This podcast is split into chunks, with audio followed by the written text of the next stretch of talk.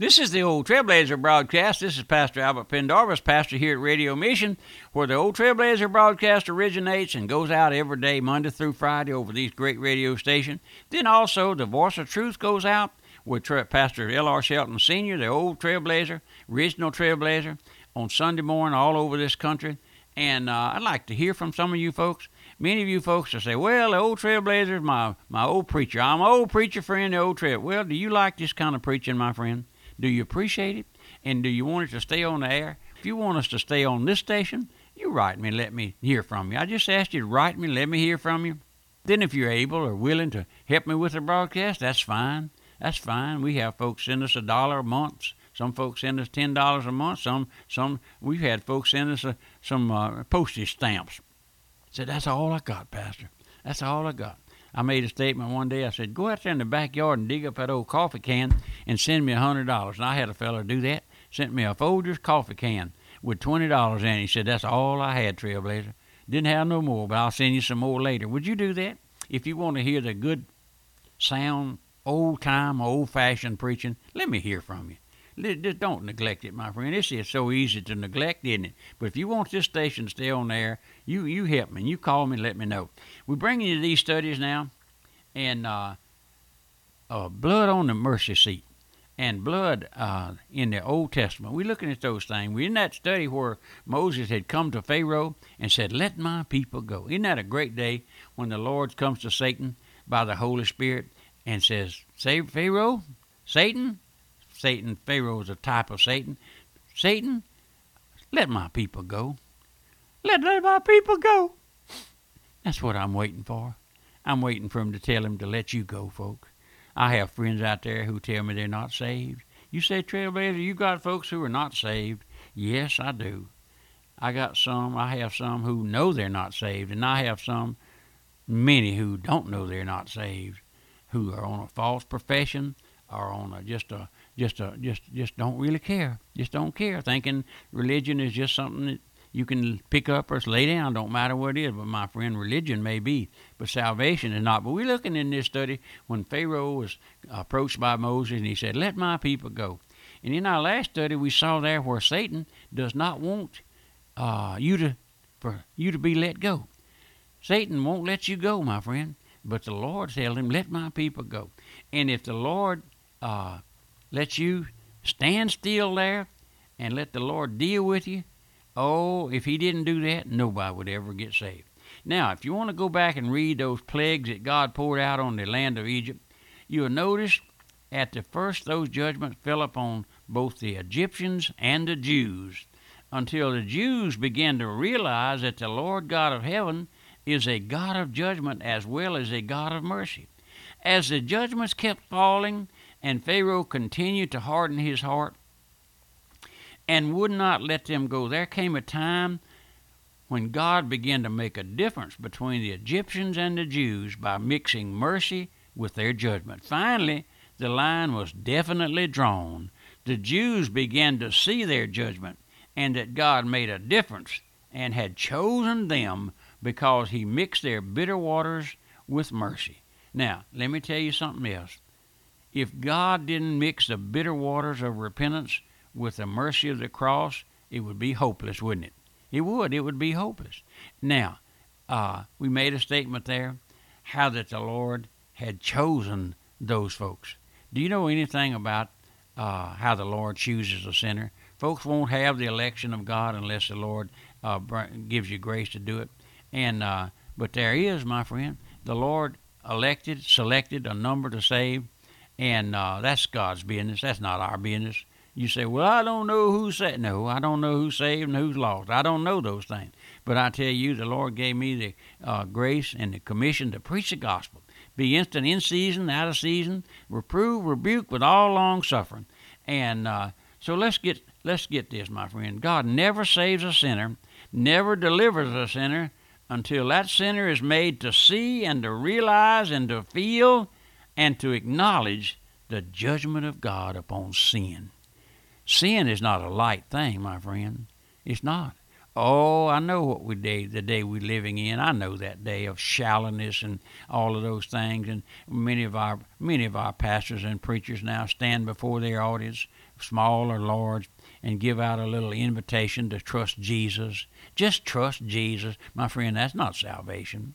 That's not salvation. Walking down some church aisle and giving your heart to Jesus, that's not salvation. No, sir. Salvation is a is a dying to sin of seeing yourself helpless and hopeless and coming to Christ as a poor old sinner begging for mercy. Yes, begging for mercy. You say, Well, I won't beg nobody from nothing. Well, you'll go to hell for your trouble, my friend.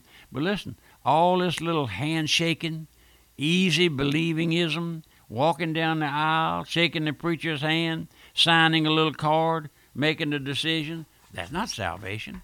No, sir, that's not salvation. I've told you once or twice about this man I heard on the radio one Sunday night. I was coming home from a meeting place and I heard this man from somewhere up in Tennessee. And he brought a message. He was a retired military man and he told a lot of military stories. And I, I was interested. That's what got me interested in him. But then he would uh, get off on to uh, talking about uh, being saved. And he said, Now, uh, now, if, if you're not saved, he said, uh, I want I want you to pray this prayer. And he he he said a little prayer over the radio. Jesus, I'm sorry I sinned. Uh, I'd love to be saved. Would you save me for Jesus' sake? Amen. And he said, now now listener, my listener friend, uh, did you pray that prayer with me? Did you repeat after me when I prayed that prayer? If you did, you're saved. If you did, you're saved. And he said, I want you to write me and I'll send you some helpful literature to help you in your walk with Christ, with Jesus. Now, my friend, that's as far from salvation as a, as a, as a, as a last year's bird nest. That's right. Last year's bird nest has no value whatsoever. Birds left it and nothing there, my friend. That man, that man was so deceived. Oh, listen, under such preaching, under such thing, uh, invitations, and under those uh, things, a sinner never sees the judgment of God. What does he do? What do you do with that scripture says, except ye repent, ye shall all likewise perish. What what did he do with that verse? I'd like to ask him that. What do you do with that? Except ye repent. You say, Well, I don't know nothing about repentance. Well, repentance is a gift of God, my friend.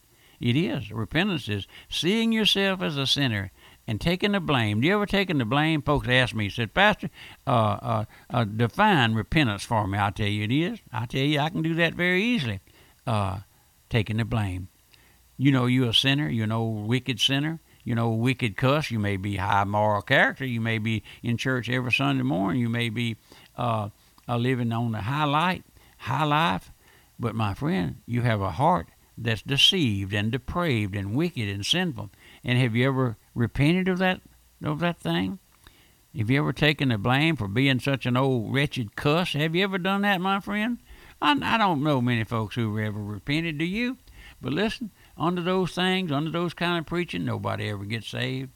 The sinner never sees himself under condemnation.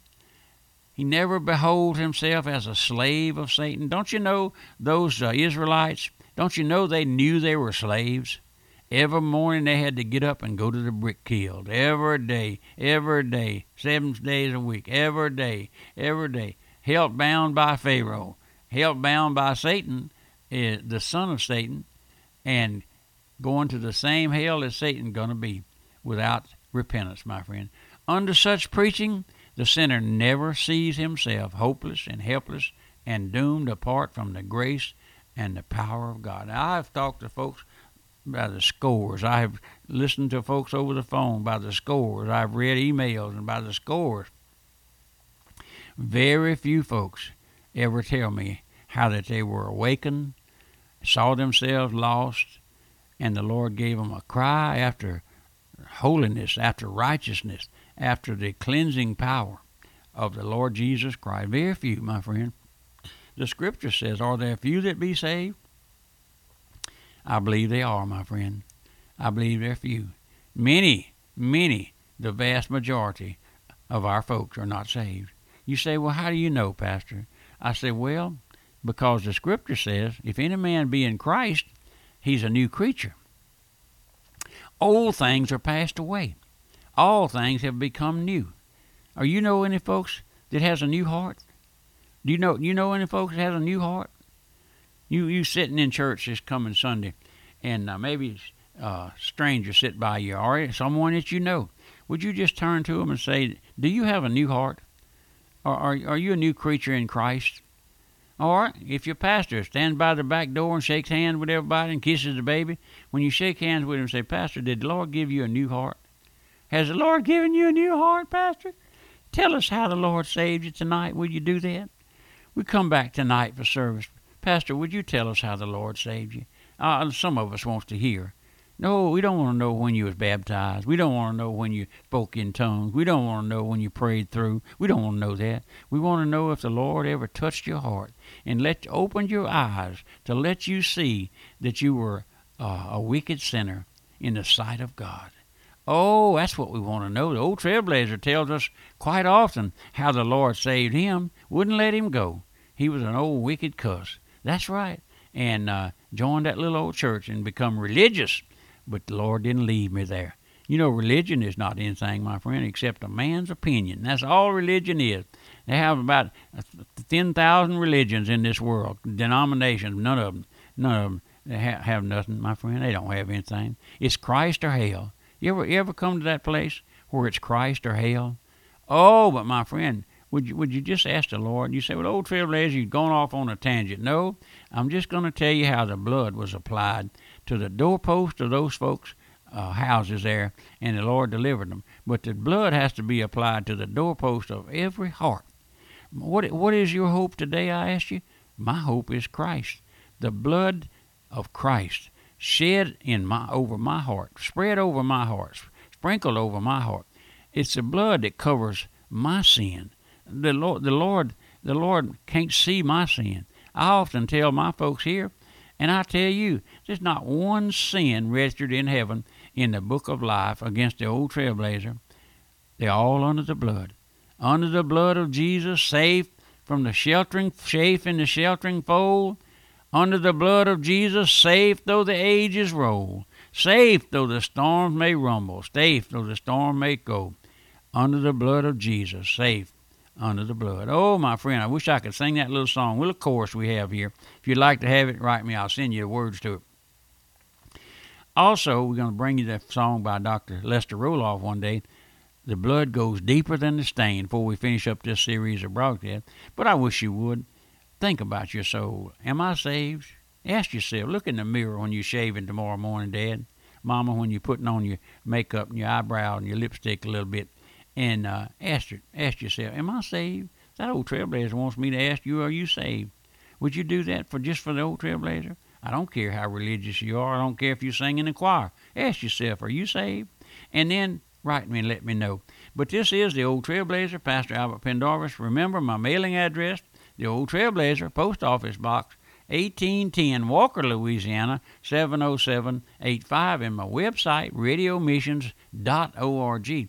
And I ask you oftentimes, let me know what station you're listening to, and then if you will, help me a little bit with the broadcast and uh, pray for me. Pray for me day by day. The Lord give me, you know, it takes a lot of grace to be true to your soul. It doesn't take grace to compromise with you and to pat you on the back and say, oh, Bud, I know Bill, Joe, whatever, I know you're saved. It don't take any grace to do that.